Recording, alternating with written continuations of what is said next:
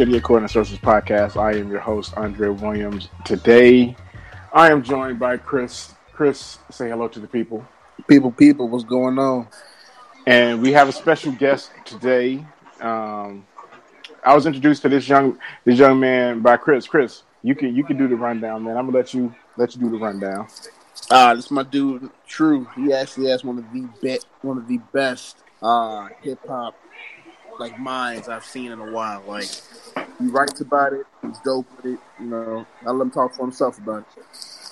Hey, no, no, I appreciate I appreciate that introduction. You building me up a little bit too much. you know what I'm saying? I, I, think I'm all right with it. You know what I mean? Uh, I think I'm dope. I don't know if I'm that dope, but uh, yeah, nah, nah. I, I I love talking, love talking hip hop, man. Like hip hop has just been in my uh in my life since I was a kid. You know what I'm saying? So like I came up off of that. So uh, I try to write about it, try to make sure you know we write about other stuff too. Talk a little bit about uh, like video games and, and, sports and all that on the on the website. Uh, I've been running that website for like three years now. So what's, what's, you got to um, the name. What's the name? I got you. I got you. It's definerevolution.com. We have over 10 million views on the site over the last three years. So um, we did our numbers like a lot of our uh, a lot of our articles, especially our hip hop articles, like 9th Wonder uh, messed with it. You know what I mean? Phonte. We had um, uh, a lot of people like Questlove. A lot of people um, share the share the uh, share the articles and all that, man, and, and, and show love. So. Uh, no, I can't complain in that, in that regard. Uh, but yeah, man, definerevolution.com. Uh, so we talk hip hop, talk a little R and B, talk sports, um, talk anything that's involved in the, in the black culture. We try to cover. So that's what's up. Because today we're gonna talk about sports. Let's get it. Today we're gonna talk. We're gonna talk about our top five, um, our top five point guards of all time. And you know, feel free throughout the podcast. This is a this is a this is the people's podcast. So feel free to drop your website as often as you need to. it, it is it is it's greatly encouraged here to pub yourself as much as possible. Definitely, definitely. So we and we're going to put it in a, in, a, in the show notes and everything. So, gotcha. We're gonna start off on five. True. Who's your fifth greatest point guard of all time? Oh man, um, you know, my my list my list funny. I think my list funny because when I talk to everybody else, they they tell me they tell me it's kind of funny. Um, but number five for me, I got John Stockton at number five personally. That's you know um, what I did a podcast earlier today, and the other person had John Stockton at five. Understandable. But you know why? I'm gonna tell you why real quick though, right? So like, like when I was growing up, I, I hated John Stockton. You know, mm-hmm. I hated John Stockton. Chris Chris know why. You know why. you know why. You know what I'm saying? Bulls fan. I've been a Bulls, I've been a Bulls fan since I was like I was like four or five, man. So I never liked John Stockton, even before the finals. I just never liked him. And why he was like a white, he was like a white boy with like shorts that was like way high. I just yep. never liked him, you know. Like I just never liked him. But I can't deny, man. This this dude who uh, was leading the league in assists, and he was just he was he was what a point guard, uh, you know, traditionally always was. You know what I mean? So uh, he he's number five on my list. But it's like I ain't gonna front. It's like it's like I'm begrudgingly putting him on my list because I, I, I don't really fuck with John Stockton. I don't really bang with John Stockton like that for real. But um, like I got I got him at number five personally. I got I, I used to have him at number four. Um, but I try I try I, my number four. I, I got respect for the for the people of the of the game. I guess that came a long time ago. So okay. uh, I got I got to put somebody on there that's from that's from back in the day. All right. I can I respect that that that that that post because I think I got John Stockton at six on my list, so I can definitely understand having him at five. Chris, Man, for me, yeah, ah uh, man, I gotta go. Gotta go, Steve Nash. Okay, that was my uh, pick too. That's my pick too. I mean, just that just tells you how good the top five point guards of all time are. You got Steve Nash at five. But I mean, the man was a constant professional throughout his entire, entire career. You know, just put the hard hat on. He went to work, do what he had to do, didn't whine about it. And I mean, it doesn't help that he led the league in assists five times. When I think the flipping of, of John Stockton and, and Steve Nash for me is that I think I understand the, the, the concept of longevity with Stockton. I think um, I think Steve Nash's high was just a little bit higher than his. I think uh, I don't think you could have put John Stockton in the offense that Steve Nash ran and it would run as smoothly. You know what I'm saying? But I think that you could have put Steve Nash in that pick and roll offense with Karl Malone, and I don't think that offense would have really missed a beat. But then there's other things about uh, John Stockton that we talked about that that is definitely better. Um, his defense is obviously better. Um, he he has the most steals in NBA history. So of course we're gonna say defensively he's better. There's just something about Steve Nash. I just like those teams. That um, I mean, John Stockton had a jump shot, but I don't think it was anywhere near where Steve Nash was during his prime. Nah. I want to top of my head, Steve Nash maybe had only had, only had like two seasons his entire career. He shot below thirty nine percent from the three point line. That is That's a hell crazy. of a stat. And it's crazy. And the low, when I say the lowest he shot was only like thirty four percent. He was a shooter, that's for sure. True. Yeah. Who you got uh, It's funny. No, go ahead. It's funny, right? Because I want to put Steve Nash at four, but I ain't gonna front. It's a couple things about Steve Nash that makes me. I got Steve Nash like top six, top seven. Um, so if I gave my, my personal, my personal, personal top four, Jason Kidd would be number four, personally.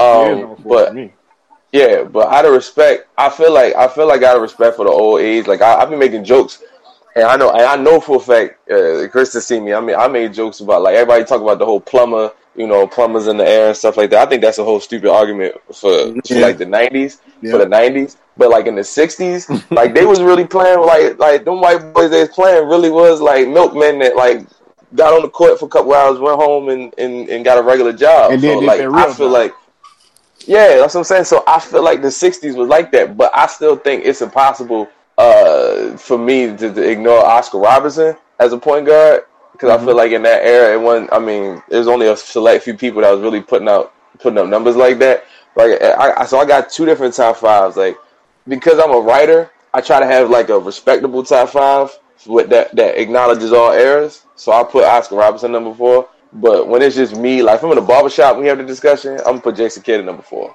Yeah, so Jason I got Kidd is my number four. Yeah, so, so I, I, got Jason Kidd. And I understand the Oscar thing too. I mean, I think he think he averaged a triple double for five seasons.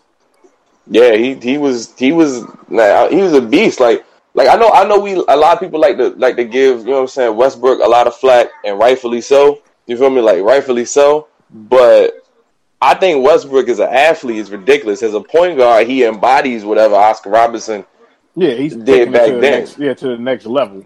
Um, like he's, the, you're a freak of nature, man. Yeah, like, Russ is freak of nature. Yeah. yeah, yeah, yeah. He's something completely different, complete, especially with the knee injuries and shit like that. But uh, yeah, Oscar averaged a triple double over like a five year span or something like that, which is just crazy. And even though those guys were as you said, like they were literally plumbers and milkmen and like mailmen and you know shit like that. They um, you still got to play the game against them, right? Yeah, I mean, the, but you got to think about it. Though. Like I be thinking about it sometimes. Like I was having, I was having, I was having a conversation in a barbershop, and he brought up the '60s. He's talking about like Wilt and Bill Russell, like like Wilt, Wilt's the goat, Bill Russell the goat. Have people saying it, and I'm like, man, you gotta look at the era, man. Like how many people outside of that era do we look at and be like, yo, these are some of the greatest players ever? You could say Oscar Robinson, you could say Wilt, you could say Bill Russell, maybe like one or two other players, but that's it. You know what I'm saying? Like, so I, I kind of look at that era funny, but it's still like it's still because I ain't lived through it. Yeah, you but the, the like, thing is, that's gonna be the that's gonna be the generation that you like a couple years from now. Yep. Like a couple years from now, like ten years from now, it's gonna be some kids that's like, yeah, LeBron, what? Jason yep. Kidd, who? no, they're, they're, not even going to know who Jordan is. You know yeah, it's already like that. It's already like that. On some yeah. real, it's already like that for a lot of. Yeah, because there's way too many people that think other basketball players were, were as good was as good as him, or is or are as good as him. And he was a completely True. different. Like I talk about this all the time. This is my like my my thing when I'm talking about Jordan and you know comparing eras. Like it is the greatest compliment to any of these basketball players to be compared to Michael Jordan, and it is the biggest slap in his fucking face to compare any of these players to Michael Jordan. Like it's it's it's, it's to me it's unfathomable. It's unfathomable. There is no comparison. No, I agree. So I'm I sure agree. those guys love the comparisons. They're great for, for them, but it's a terrible comparison with Michael Jordan because nobody's like him. Um, Chris, Number four, number four. uh, gotta go with John Stockton. I know a lot of people put him at uh five. Man, uh, I mean, I want to say you know, he had three or four straight seasons of three plus steals. I think that's uh, that's unreal to lead the league of all time in steals and assists, and by like a pretty big margin. I think Baylor told me in his podcast that of like the 19 seasons he played, there's like 82 of them. He played 82 games or something like some insane number like that. Like he was the Iron Man. He was the NBA's Iron Man. Yeah, he's never played less than um. I think one season he played sixty four, and one season he played like fifty or something. But other than that, he played like almost seventy eight plus. That's that's craziness. For a guy that's small and a person that plays like John Stockton played hard. You know, I was talking on the, on Baylor's podcast. It was like John Stockton was the dude that was setting screens on power forwards and centers.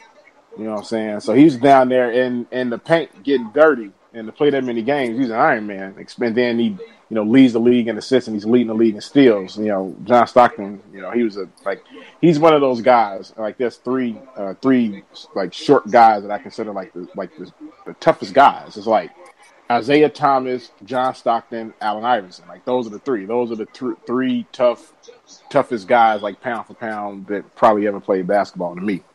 Yeah, But you move on. I mean, bro, he led the league in assists for nine years or eight years or something like that. That is unreal. That's crazy. All he did was throw it to Karl Malone on pick and roll. Anybody could have did that. That's the best thing about it, though. You know what's coming, but can you stop it? Man, if he had been drafted somewhere else, he'd have just been Bobby Sura. You think so? No, I don't. I'm, s- I'm sitting. there- I'm being. I'm being silly again. Yo, yo, yo, true. Yeah, yeah, yeah. Who you who you got on your third for your for your third uh, greatest point guard of all time? Look, look, and Chris know this too. I'm slightly biased when it comes to point guards, especially in this current era we in, right? Because I feel like currently there's a there's a wide gap between a player, a po- certain point guard, and everybody else. Personally, so I got this man at number three, and he's probably going to end up being number two. He would he, he would be number two. I just got wait. I just got wait another year. I feel like I got wait another year because he about to he about to get another ring. I got to put Steph in number three, yo, and. I was having conversations, and I feel like a lot of people won't recognize. They don't recognize exactly what this what he's accomplished because I don't think you ever seen anything. You've never seen anybody change the game like that. Like as far as point guards go, like you've never seen anybody that's changed the game like Steph. And I mean, he's got three rings, Two the only unanimous MVP. Yeah, only only unanimous MVP. He owns like what four or five of the top three pointer three point records ever. Yeah. He got a scoring title. Uh, been all NBA. You know what I mean? Like, and on top of that, to me, 40, 90 seasons. and that's what I'm saying. Like, and also, you know, you know, what's crazy to me. On top of that, that people don't talk about is as a point guard, we can look at the stats, and as and your stats show as a point guard, you're supposed to be unselfish, right? But Steph is the embodiment of that in this era, without the crazy stats as far as the assists go and and all that. You know what I'm saying? Like he might not be like you know Steve Nash was like an 18 and 12 person. Yeah. Steph is like 26 and, and, 6, seven. 26 and Yeah. 7. You know what I mean? Yeah. Like, like, but his unselfishness on the court is why they win. That's his leadership. Like, I, I like, I guess I got much respect for KD as a player because KD can ball out, but it's a reason why KD had to go to go to state to win because Golden State had won with Steph. They was this close to winning back to back without KD. You know what I'm saying? So I feel like I feel like Steph, man, like Steph just something different. Steph is unselfish enough to be like, yo, I let somebody else get the shine. Everybody else can get it. We want Boogie to come in. Hey, come on, like we gonna get it. And that might mess up his legacy. That might mess up his, his legacy for some people. But as far as I'm concerned, as far as I'm concerned, they can have all that talent on that team all they want. Without Steph, It you doesn't ain't go. winning nothing Yeah. you ain't winning nothing, brother. Like because he's the entire he's their entire defensive the defense's system. The entire system against Golden State is let's neutralize Steph. KD gonna get his buckets regardless. Klay might go off. We can live with that. We can try to Yeah. neutralize Steph. we can Especially, beat them. you definitely can't live with Steph going off, especially in Golden State. It's just a, Facts. it's, it's over. it's a- yeah, it's a, it's over. Um, that, when it comes to Steph and you know people changing their um, their opinions, I guess, of how great he is because of the players he plays around. I mean, is that really his fault though? Is that really Steph's fault? I mean, you think, but think about it though. Okay, the players that he's playing around are great, but they they, they developed that way, and none of them, you know, KD notwithstanding, none of them mm-hmm. are as good as they are if Steph isn't as good as he is. Like he said, the entire defensive scheme is don't let Steph get threes. Well, if you're working so hard to not get Steph threes, you know how many times in the playoffs you see like, how the hell did Klay Thompson get wide open for a corner three? There's a reason for that. Like, wait, KD. And you know what? KD in the post and nobody's double teaming them. There's a reason for that. You know what though? It's something I find funny is that when we talk about people talk about Steph, like obviously Steph is the reason for the three point revolution in, in, in, in this current game. Like obviously the three point as all three pointer was it was slowly becoming uh, a bigger focal point of, of NBA offense over like I say the last twenty years. You can see you know threes becoming more and more prevalent. Uh, I mean, obviously you got Ray Allen, but it was it, it was like an anomaly at the time, right? Like Ray Allen was would hit like two hundred and forty or two fifty in the season, and it was, it was and that was look ridiculous. And that's and that was looked at as like, yo, nobody could ever do that. Reggie Miller hit like 212 in one year, and it was like, yo, nobody could ever do this. And then you got now you got, you know, Dame Lillard hitting 250, James Harden hitting 255, Klay hitting two. So it's it's it's it's, it's a whole different pace of game. But even with Steph being like the, to me the most dangerous threat from the from from behind the three point line, I, it, it's like even if you stop him from you run him off the three point line, he's still to me one of the best finishes at the rim. Yeah, especially is. for somebody his size. For a you guy his size, Kyrie, you know what I'm saying? Like Kyrie is amazing finisher, but Steph to me is like right there. If you look at the, if you even look at the numbers and the stats, Steph is actually the I think the second best finisher at the rim, and this is a six three point guard. You feel me? Like this is a six three point guard. Like yeah, he's finishing at the rim, like with the same percentage of a LeBron and I think better, maybe better last year. I, that I is, that is one of the more impressive parts of his game is that he's able to hit, and he hits a lot of layups through contact too for a dude that's small. So he don't get no calls either. He, he don't get, get no calls, calls, either. Not at all. calls. He didn't get no calls in that Western. Man, you know this crazy thing about Steph when he doesn't get his calls. I guess because the same way. One of my other boys talked about this yesterday with me and Dre. Uh, about how Steph gets zero calls and how Derrick Rose got zero calls because Steph goes to the rim unrelentlessly and like a like an acrobat. Derrick Rose came at you with pure strength, but yet six eight two fifty LeBron gets every single call. Yeah, some people say LeBron doesn't get as many calls as he should. I'm not one of those people, but there are people that say that. Chris, we were on three. Who's your third? Uh, my third point guard, Isiah Thomas. That was mine. Isiah's mine too. I mean, I really wish I could have seen him play basketball like live because YouTube replays and highlights they don't do it any justice. I mean, the man was unstoppable. That first step, if you didn't like get the first step, it's over with. And I think something that isn't talked about enough. Like first of all, Isiah isn't talked about enough. Period like in in in his historically, whenever they're bringing up you know guys that have won, it always goes Magic and Bird and Jordan and Kobe and Shaq. Like they skip right over um, Isiah Thomas and the Pistons winning two consecutive championships, and they'll go to they'll talk about Houston's championships more than they'll talk about the Pistons, even though those Pistons teams won championships between Magic Johnson, Larry Bird, and Michael Jordan. Like Hakeem didn't win his championships until Jordan left. Yep. Isiah was literally stopping Mike from getting to championships. He stopped Mike from getting to the finals four straight years and ended up winning two of them.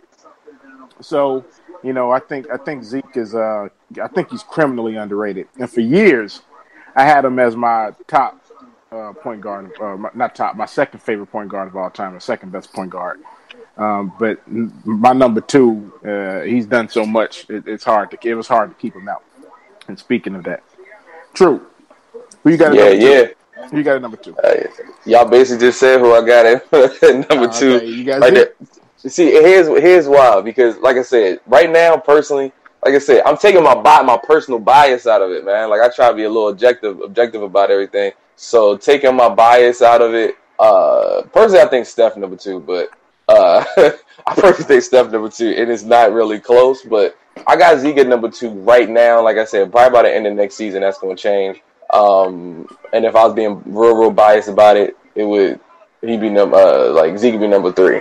But I, I, I just think, man, like I didn't get to watch Zeke in his prime, but because I'm I, like to, I'm a student of everything, you know what I mean. So I became uh I, be, I became a like a student of watching this because you know I mean as a Bulls fan growing up, like you know my uncle was just telling me a little bit about like the whole battles between the bad boy Pistons and stuff like that. I, mean, I was way too you know I mean I was way too young to really live that.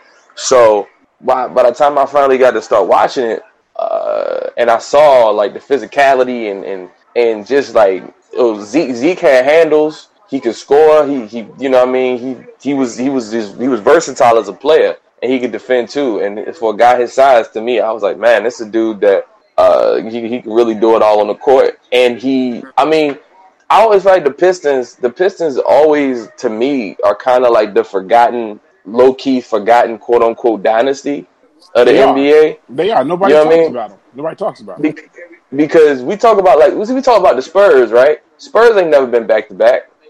Spurs ain't never go back to back. They never been to three straight finals. Dallas, you know what I'm saying? Dallas so go back to back. Nope. We, none. we talk about and, Dallas.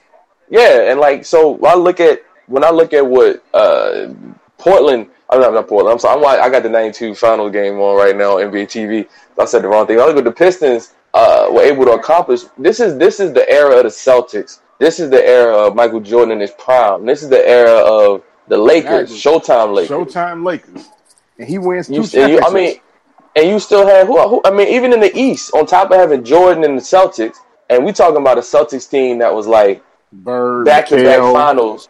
DJ, you know what I'm saying? 66, 66 wins one year. They was beasting on everybody. And on top of that, you still had Dominique and the Hawks, who they, you know, they were still making, you know, in the playoffs every year. So it was like a lot Philly. of talent.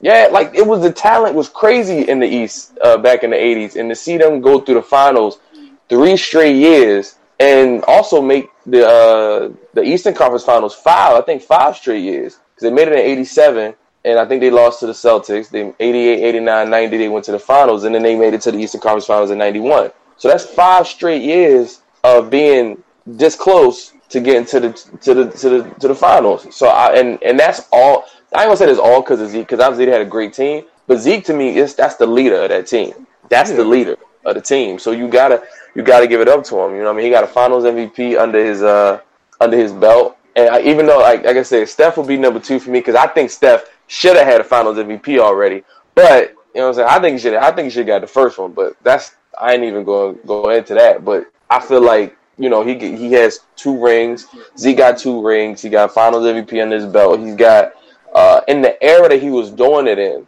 is why he's still number two for me, objectively speaking.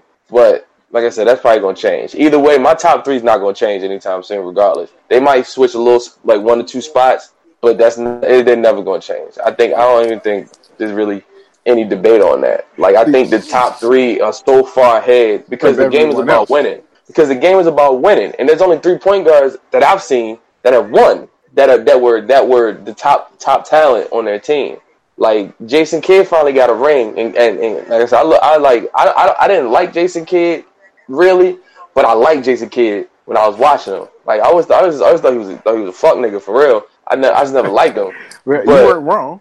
but you know what I'm saying? When I watched him, I was like, man, I was like, man, he, he just, he just got it. Like he, you know what I mean? He just, he just got it. He just understand the game, and he had great basketball IQ. But when you look at winning, Jason Kidd, Jason Kidd was very important he didn't win as team, a, he wasn't the man win. on that team. Yeah, he wasn't the man on that Dallas team. That was Dirk. So that wasn't yeah. his team. And so um, the Nets. Now I, give him that though. I give Jason Kidd that. They took him back to back, and I, I, I give him that. That's why he's in my top. Like that's why he's in my top five. Like I don't think there was another point guard during that time. They could have taken that Nets team to back to back finals.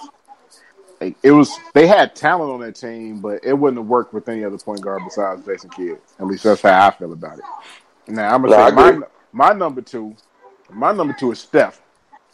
For all the reasons that you that you just laid out. I mean, the guy has three three finals rings, um, two back two MVPs, one back to back, multiple 50, 40, 90 seasons. Um, he, he, he, I mean, what more can you say about him at this point? And one of the things I was talking about is like longevity in the NBA. I was talking about it earlier. Is like, and I understand the concept of it, but right now, Stephen Curry is accomplishing more than a lot of NBA greats in less time. He already's matched LeBron in, in, in NBA Finals wins. He's matched him in half as many tries About to surpass him next year. and probably about to surpass him next year in less tries. Like that's the thing. Like they're winning, and it, like it's not going to stop anytime soon. They're probably going to get like two, maybe three more rings before the the entire thing is over. They're going to win next year, obviously. Maybe they lose and then they win again. I don't know, but they're going to get more rings. So, I mean, that, that I mean, we could go on and on and on about why Steph is the second greatest point guard of all time, but I think mostly it, it boils down to his high being like it's like a nova, it's like a supernova. I think he owns three of the top six or seven greatest offensive seasons in NBA history. Like his numbers were so far and away better than everybody else, it didn't make any sense. It was like when he had when he had it going before KD got there, it was something. It was like it was a like a show for like those two years before KD got there when he was winning MVPs. I think Steph was the most dangerous player in the NBA. Like that's when he became the most dangerous player in the NBA. Because the second he moves past half court, he's open and he can hit it.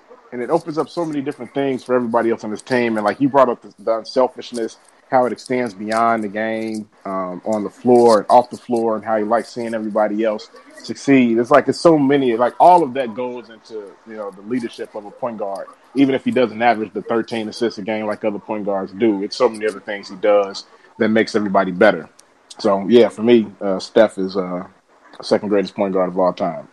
Chris, are you off of mute? Chris isn't off of mute, so we can go directly. My you bad, your- man. Uh, Okay, go ahead. Go I didn't realize I was on mute for a second, but um, you know, it's kind of hard to follow all that up with saying that I have Steph as number two as well. but for, I'm gonna say that for one reason that, that you guys can say already, Steph has won 53 percent of his finals games that he's played in. 53 percent, eight of 15. That is crazy, and the fact that, I mean, he just gives so much to that team that I really do think that we don't we don't appreciate it as fully as we should, and we take it for granted, just kind of the same way we do with LeBron's greatness. Because you take Steph off that team, that team's not winning anything. I mean, like at all. Yo, I think I think I think that's the funniest thing about this era, right? I feel like it's the funniest thing, right? Because I feel like this era is has been called like LeBron's era, but it, sometimes I don't really think it's LeBron's era because I feel like Other everything that's happened. You know what I'm saying? I feel like every I feel, to me, I feel like this is this is low key Steph's era. The three point ball has changed. Like you got seven footers that that's that's shooting 153s a season. I mean, way more like hitting 153s a season. And on top of that, like you got you know what I'm saying? Like like people are teaming up right now mm. because they want to beat the Warriors. Like I don't care. I mean, I understand people say like KD went to the Warriors because they want to beat Bron, but I mean, like they beat Bron before. I don't really like that. I don't really like that That's argument. not a that's that's not a good argument. It's It's stupid. You know, not 'cause they beat yeah, it's just not. It's not like, but like I said, like like this is a point I want to make. It don't have nothing to do with point guards. This is a point I got. I feel, I feel like I gotta make because I've said this before, and I don't think people really understand. Like I've always felt like when LeBron went to Cleveland, LeBron had an idea of where the game was going, and he wanted to be ahead of everybody else. So he got with two stars because Wade was getting old, Bosh was getting older, and had little health problems and stuff like that. And it's you know what I mean, like they they, they were both in their what like all three of them was in their like 10th, 11th, 12th season. Yeah. So he went and got he went and got with a young, you know what I mean, a young flashy uh, you know, amazing offensive player like Kyrie, and then he got you know uh, stretch four and, and Kevin Love, and that's what it.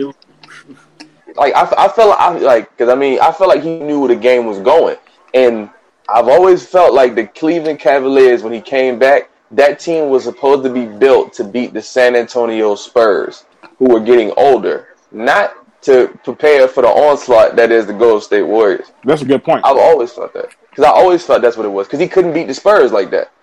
Like he, like all through his career, he's always had trouble with the Spurs, except for 2013. But that's it. You know what I mean? Like that's it. Like they they the Spurs dropped the ball, and that was it. As soon as Spurs ain't win Game Six, 2013, I was like, oh, that's over. Yeah, it's over. Like, Yeah. yeah, It was kind of the same thing with the Golden State Warriors in Cleveland uh, two years Yep. ago. Once they, I, I said once they lost Game Five, when they lost Game Five, I was like, oh yeah, this this is over.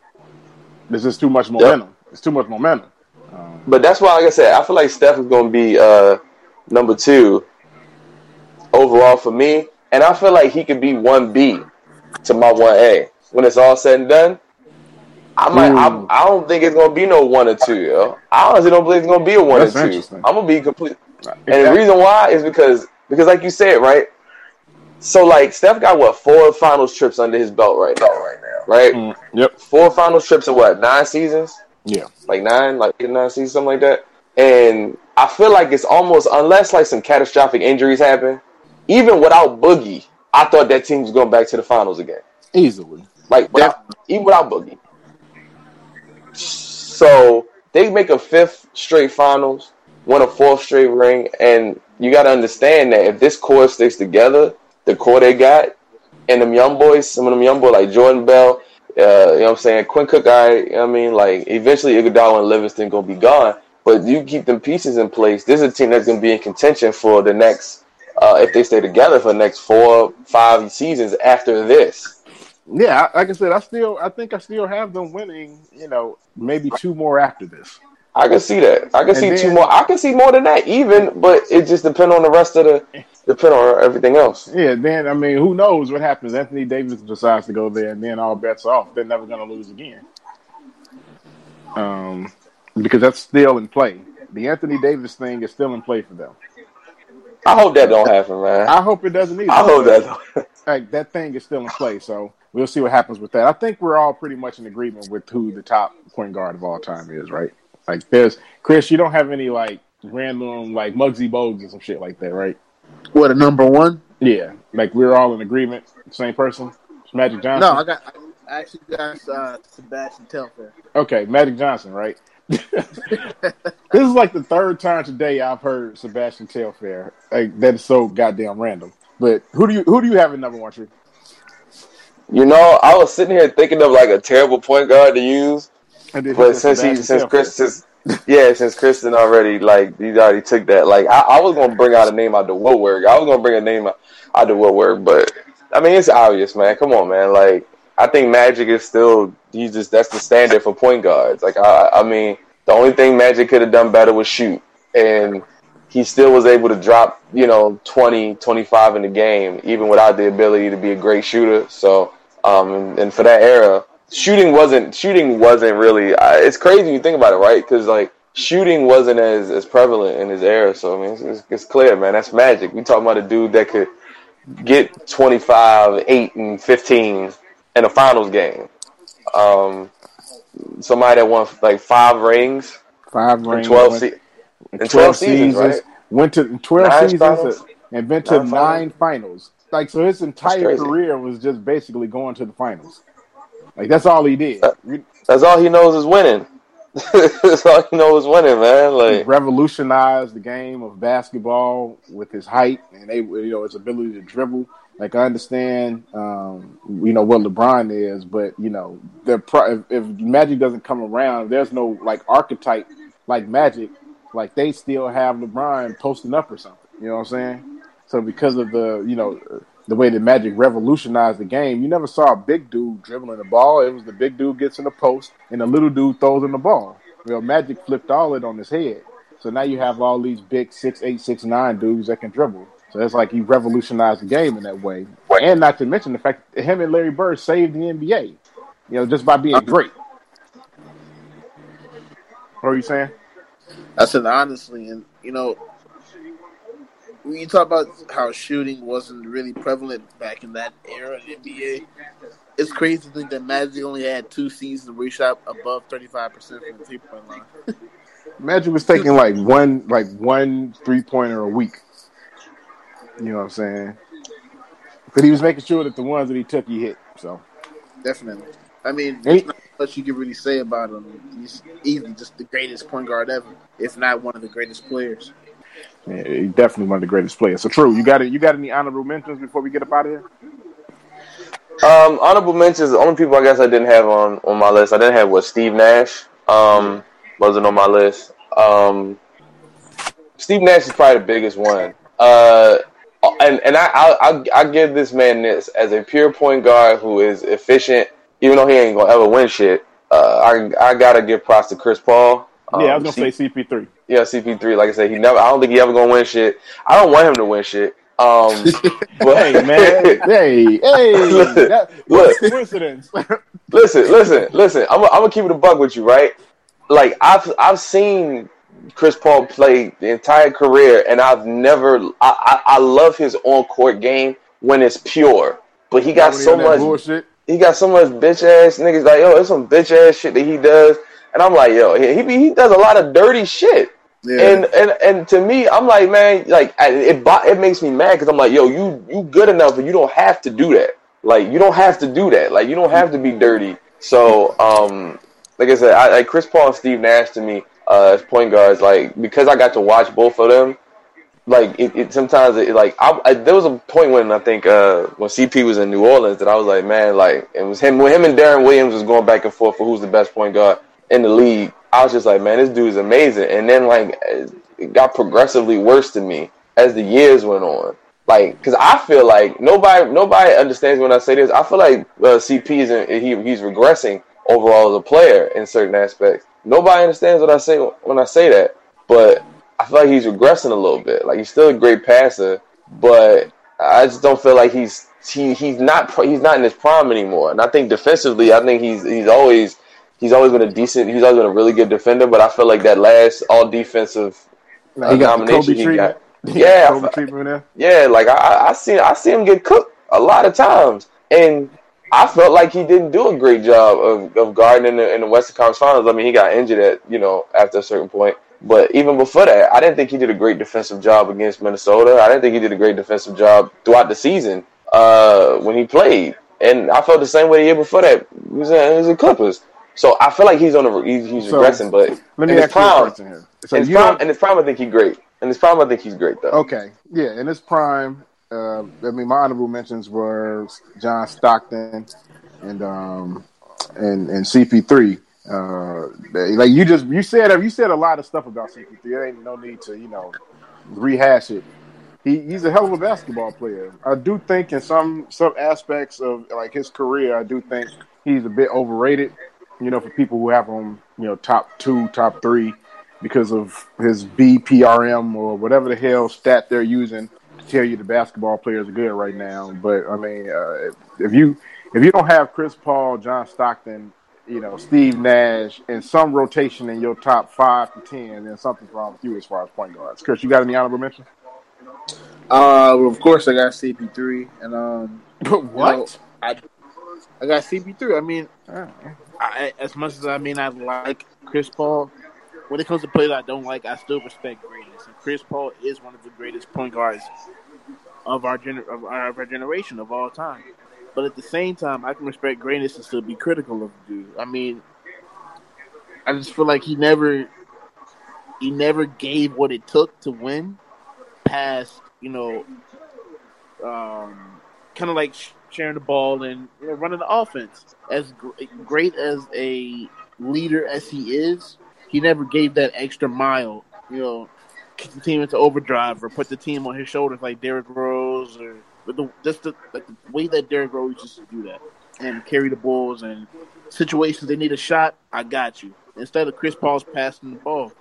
Yeah, that's why it's very difficult for your point guard to be the best player on your team because of the like especially a pure point guard when a guy's like Chris Paul because like his his his mentality is to get everyone else involved. Even though I do think you know Chris Paul got dog in him, but like True yeah. said, it's just a lot of it's a lot of shit about him that's just annoying.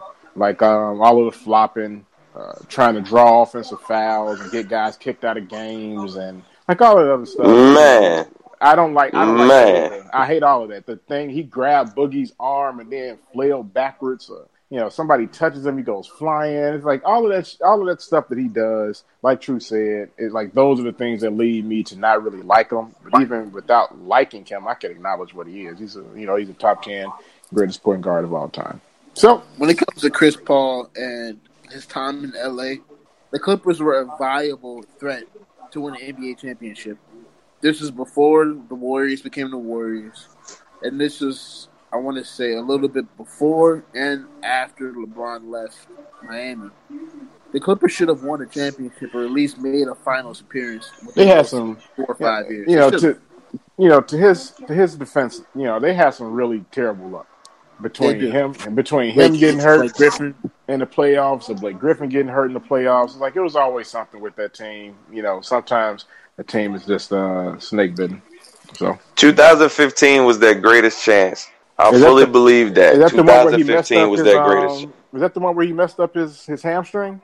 I wanna. I can't. You know what? I can't remember the series like that, but I do remember they blew the three one lead. So I, I think that might have been what it was. I think it was something injury wise. Was something injury wise that made it. Uh, so, but I, I can't remember who got injured like that, man. Because I'm like Blake played. CP, no, CP. No, C- it was CP. CP. Yeah, it was CP. CP. He, it was he CP. hurt his hamstring in the series um, before. He hit that yeah. winning shot against yeah. uh, San Antonio in Game Seven. They're like running uh, the running floater. And I think uh, I think he may have hurt his hamstring on, on that play. Maybe because I don't think because he didn't play because he didn't play every game in that uh in that Houston series when they blew the three one lead. I forgot I forgot what you I forgot how many games he missed. Might have been like two or three, but I know he didn't play every single game because that went seven and he definitely didn't yeah. play all seven. So yeah, I think I, think I, I want to say he missed game. What is he missed game? What one?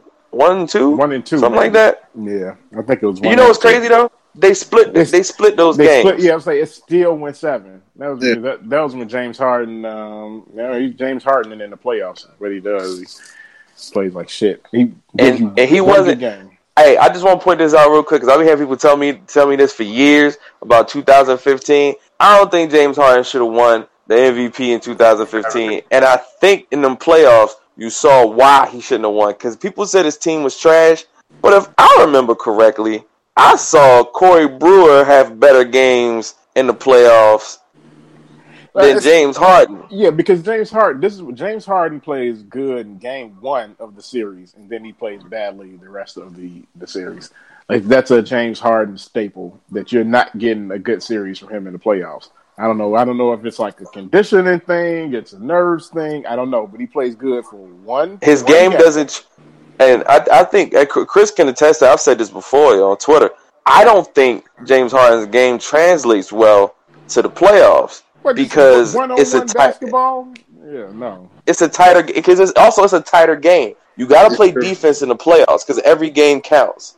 It's not like you could take a night off and Harden take a lot of nights off on defense. But you can't you like you can't take a night off on defense, and on top of that, also your efficiency matters. Like if I like if I watch like some of the best players, if I see Bron have a Bron have a game where he goes five for for eighteen, that's not the usual for him. If KD go five for eighteen, Steph go five for eighteen, that's not a regular occurrence. We're talking about KD who 50, 40, 85 almost every season. Steph 50, 40, 90, like three, two or three of the last, what, two or three of the last four seasons? Yeah. Yeah. But with Harden, Harden going 5 and 18 is a regular occurrence. That's a regular thing. thing. Is he's going to have like 35 points. Yep. On like 15 for 18 free throw shooting or some, um, something like that. That's, yeah. Yep. That, that's his game. But like you said, it's, you know, before Andre Iguodala got hurt, uh, I posted a stat in this thread, and it, it said that in the 48 possessions that Golden that uh, Andre Iguodala guarded Chris Paul and CP3, they only got one basket as a direct result of that play. Mm. He shut them down, those two players, 47 of the 48 times he was guarding them. that's why I think when people say like when people was like, "Yo, if Chris Paul played uh, in the Western Conference Finals, that perhaps the uh, the the Rockets would have won." And I still say if Iguodala plays Game Four and Game Five, that season that that series is over in five. Uh, Steve Kerr said the exact same thing. And I, but and you know what? I think that was like I feel like everybody understands that. Like that's that's gonna be to me that does a that does a wonder for Chris Paul's legacy because it's like, yo, if he would have played, played, they would have made it. Yeah, they'd have won. Now, but now this coming season, when the Houston get knocked out second round, oh, and oh, you know what? Hold on, before you go any further, I've never met this dude before. We have not collaborated to talk about Chris Paul in this manner. I don't want anybody to get any feelings because we're talking about Chris Paul. Have I ever met you before, bro?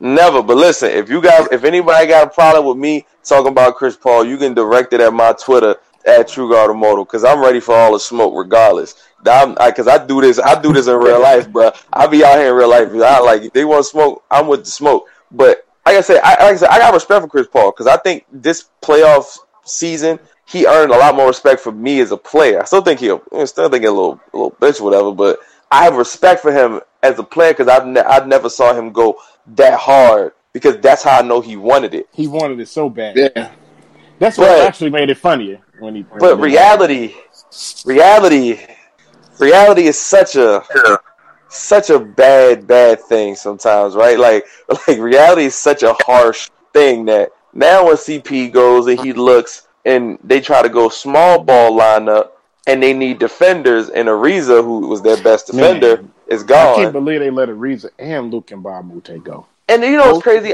I was never on the on the I was not on the a like bandwagon, but then I looked at the numbers and I looked at some, and I, I started paying attention more to his like his one on one defense. Defense. They, they Everything goes up when he's on the floor.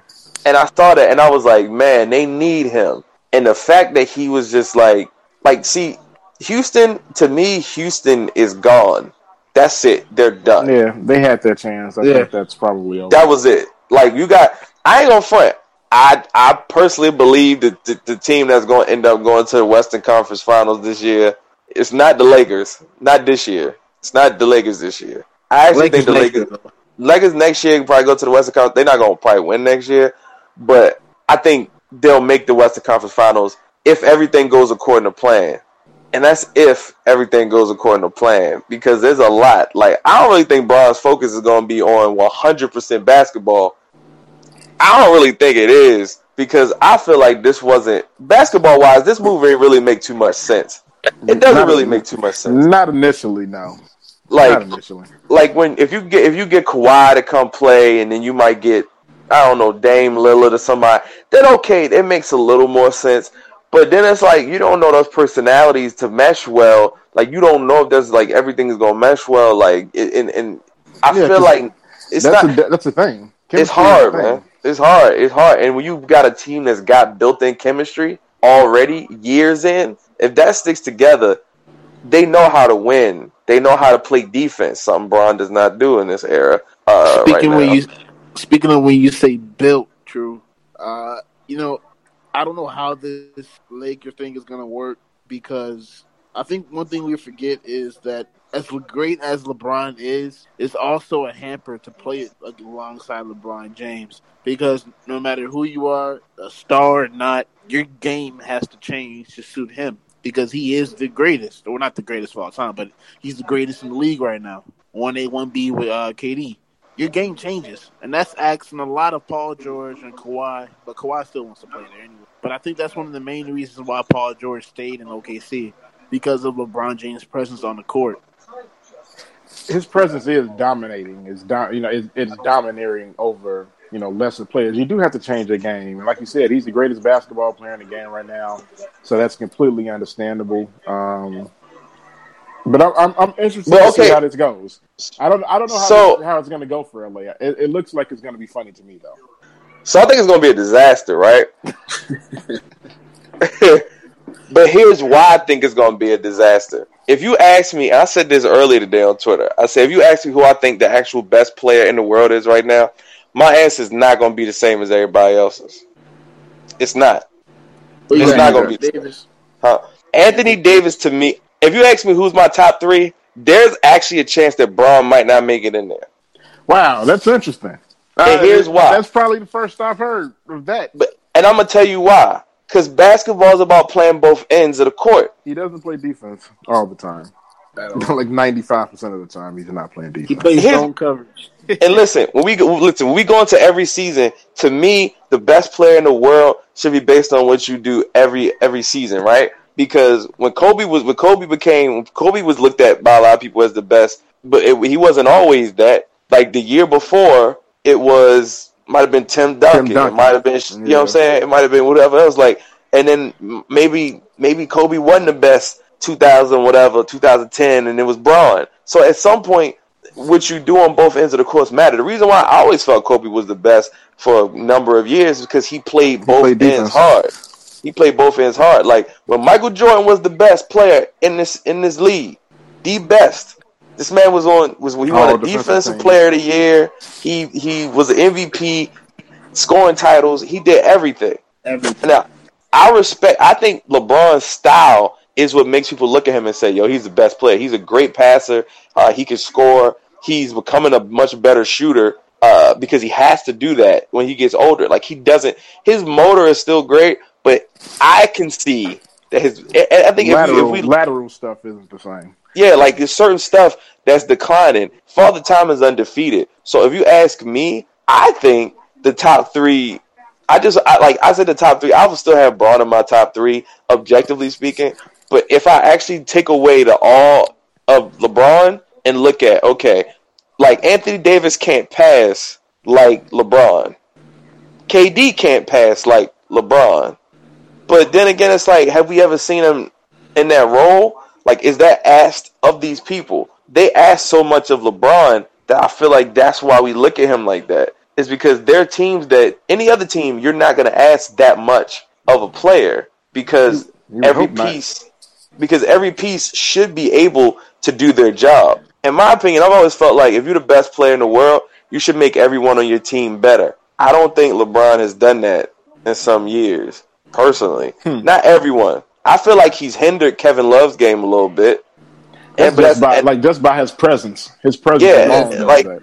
like now, I'm not gonna say like Tristan Thompson. He a bum anyway, so I'm not. Gonna, he's a bum to me. Like, but but he but maybe with the right guidance, he could be better, tougher. Maybe I don't know. And you got Jr. Jr's Jr. That that doesn't matter. who he is. But with Kyrie, Kyrie was great next to Bron. But as far as I'm concerned, Kyrie was great before Bron came back. Well, not great, great, but he just wasn't winning anything. I think Bron came there. Obviously, his presence. Uh, you're going to become a a playoff team with Bron on your team, regardless. So I do think in that regard, he is probably the one of the most valuable players in this entire league. But I, I think everything when we look at who's the best player, greatest player in the world, I feel like you got to look at it. To me, the best player on both ends of the court last season, to me, was Anthony Davis. Personally, we talking about he was he was what top three in MVP voting, defensive player of the year. Like I said, overall, it's still probably Bron. But by the by I'm- the, by the by the by the criteria that you're laying out, I, I'm not upset at, at that. Anthony Davis is a problem. He rebounds the ball, and, and I think also I mean, there's nothing that he can't do. So if you're going by the criteria of both offensive game and, And I- defensive game, then yeah, that's a. I mean, that's that's probably the best choice. and I think KD personally The first half of last year, he was playing defense. Yo, the, I, I don't, I don't know, I don't know what happened. I don't know if it was something going on. I don't Steph know got if KD hurt. had No, an Steph got hurt. Steph got hurt. Yeah. When Steph got hurt, yeah, when Steph got hurt, I think Then that he had made to- that puts too much stopped on playing. him. Yep, that's when he stopped playing defense because then he had to become the focal point of the offense. Like he, I mean, he already is one focal point, but now he's the focal point, and his defense definitely suffered. He was like, I think after Steph got hurt, um, he was a he was a minus defensive player for the uh, the rest of the year. But I'm gonna say something. I'm about to say something. So I said AD, I said KD, right? Mm-hmm. All right. So AD is um, amazing on both ends of the court, right? But AD's like seven foot, so he Yeah. gonna get what he want anyway, right? And then KD is like six foot, eleven, seven foot, and he got a jump shot, so he gonna get everything he wants, right? Personally speaking, I think the person that could possibly actually be the best player in the world. It's just that it's hard to give him that because of his size. Is the same person y'all said is the second greatest point guard of all time. And here's why I say that. He played better defense in the playoffs than I saw LeBron play all last season. Man, you, just by trying, that's how he was playing like, better defense. Just by actually, you know, doing things there's yeah. a lot of times LeBron just be standing around and watching on defense. So like literally, you know, we, we understand it. Thing. and we understand it because he has a whole bunch on his shoulders when it comes to their offensive game plan and all of that other shit. But on defense, he just be standing there, man. But you know what's crazy, right? We understand, like, oh man, Bron got so much offensive responsibility. But how many times in NBA history has have we ever said that? We don't. We only say it from LeBron. and that's like, come, like you feel me? Like like I feel like like oh, like would you expect him to be playing defense? At, you know, at age thirty three. I, he's a basketball I 100% recall. yeah, I'm like I, I recall Kobe at 33 getting named to the All Defensive Team. I remember Jordan getting named to the All Defensive Team, still putting up 26, 27 points a game. Jordan was winning scoring titles at that yeah, age. I mean, so you don't have to say nothing. Uh, a lot of rules have changed for LeBron, so we talk about it. I, have talked about it pretty extensively. But so with that, podcast. right? So with that, right? every player that's usually named the best player in the world is because they win, right? It's because they win. typically how Typically, right? People said Magic and Bird were the two best players in the NBA because they won. People didn't want to give Jordan the official title until he really won. So, going with that criteria, to me, the most dangerous offensive player in the entire game, to me, is Steph. Because you can't really slow him down like that like you could like, I actually think you can slow LeBron down offensively. Yeah. I saw I saw JaVale McGee do it. That bothered me. that yeah, bothered. He was having problems with JaVale for like it was like two games in the third quarter. He was having problems for some odd reason. It was weird. That bothered me. That bothered me a little bit. And then you see like Iguodala actually gives him a little trouble too. But I think it's because they know when LeBron drives and what LeBron is going to do. LeBron's game is very predictable. It's just that he's such a beast at what he does. But his game is like if you watch him when he stands up there, he's standing up there right, like he, he's dribbling and he's looking, he's surveying. I can usually call out what he about to do before he does it. Like maybe five seconds before he does, I'm like, all right, LeBron's he, he he's surveying the, the court. Nobody's really making no moves to get open. He about to try that damn th- step back three he does and he does it he every single time. It never. I've never once predicted it, and it never happened. Or he's looking. I'm like, I'm like, he about to drive the lane because they're about they're about to open up. They're about to open up the lane for him a little bit, and he'll drive. He might not hit it, hit a shot, but he'll drive the lane. The only thing he's ever done I didn't see coming was he did when he was hitting the mid range, the mid range jumpers on, at, on Toronto. That was the only thing I didn't see uh, coming. fadeaways because nobody yeah. saw that coming. That was yeah. ridiculous. So that pissed me off because I was like, if you can do that, do that because I ain't expecting that. But like mm-hmm. when his, his his driving and his shooting is so predictable. But it's just that people people people fear him. People fear him. Yeah, he's a he's two hundred and seventy pounds, six nine, and you know. So like I said, I think I think if if Steph Curry was three was three inches taller, he'd be the best player in the league by far, in my opinion because then defensively he'd be longer. He'd be, yeah, he'd be able to do things on defense. I, like I said, I don't think the thing with Steph is that he's a bad defensive player. Um, he's small. He's just Can't. small. This it's not lack of trying with him. It, that's for sure. Yeah, he definitely puts in the effort. But I'm gonna go ahead and wrap this up, man. It was good having you on the podcast, man. Check hey, I appreciate it. I, I, I, had before I got off of here, I said I need to say something that's gonna fuck with people's heads. So I wanted to say I was like I need to say something. I, I like I can't I can't go on any podcast and not say something. So my my whole Bron is not the best player in the world. Maybe he not even top three. I want to say that because I want people to come at me because then we gotta actually have a real talk. Because then we gotta have a real talk. Nobody want to have a real talk. Nobody okay. gonna have a real talk. Give them your social media so they can come at you. I'm at True God Immortal. I'm here all. I'm. I'm not here every day now. I'll be. I'll be busy. I'll be on the move. But I'm. I'm here. I, I. I see my mentions. If you got something to say, I didn't. I didn't check LeBron stands on Twitter multiple times. Hit him with facts, statistics, eye test, all of that. Uh, CP3 stands. Uh, y'all don't really show up very much. James Harden stands. Y'all very quiet since since end of May. So um, yeah, if if if y'all need to holler at me, you know what I'm saying? I'm at True Automotive. I'm I'm I'm I'm here. I'm here. Right. If you want to debate it, we can debate it. You're and probably not gonna win that debate though. Right. Give them, give them, the, give them the website again. Give them the website again. Oh yeah, and if you need to read some of my analysis on these sports things, I would never say this in an article. What I just said right now, I would never say in an article because I don't feel like like that's an article. It's professional stuff. People gonna see that. That's fine. But uh, that's the definerevolution.com. Uh, you can go check it out. We got articles up there now. I didn't do anything sports this, this week, but we, we did some stuff about hip hop. We did some R and B stuff. I got some other stuff coming up uh, for sports. Um, you know, I mean, mostly basketball. Uh, basketball my first love. So uh, basketball, hip hop, my, my two first love. So uh, definerevolution.com. Make sure y'all go check that out. Read some of the stuff we got. Uh, Monday through Friday, new content every single day. It used to be seven days a week.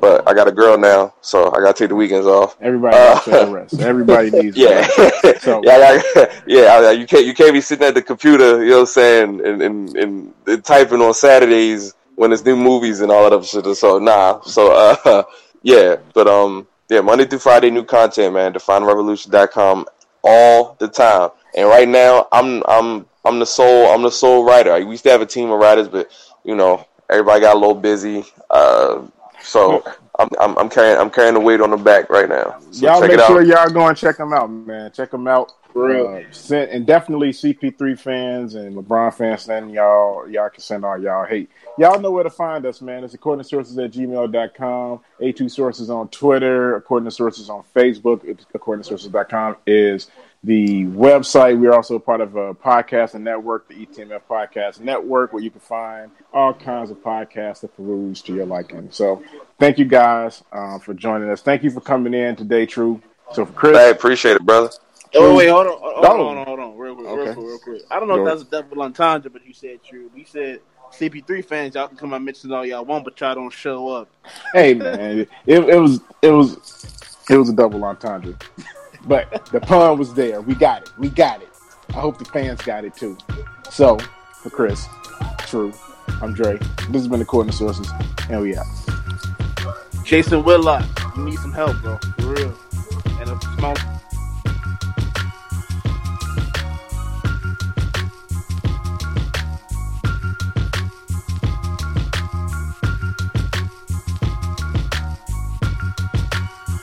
This has been a production of the ETMF Podcast Network. Please don't forget to subscribe, rate, and review us on iTunes, Stitcher, and SoundCloud. Also, check out etmfpodcast.com to find more information on all of the shows.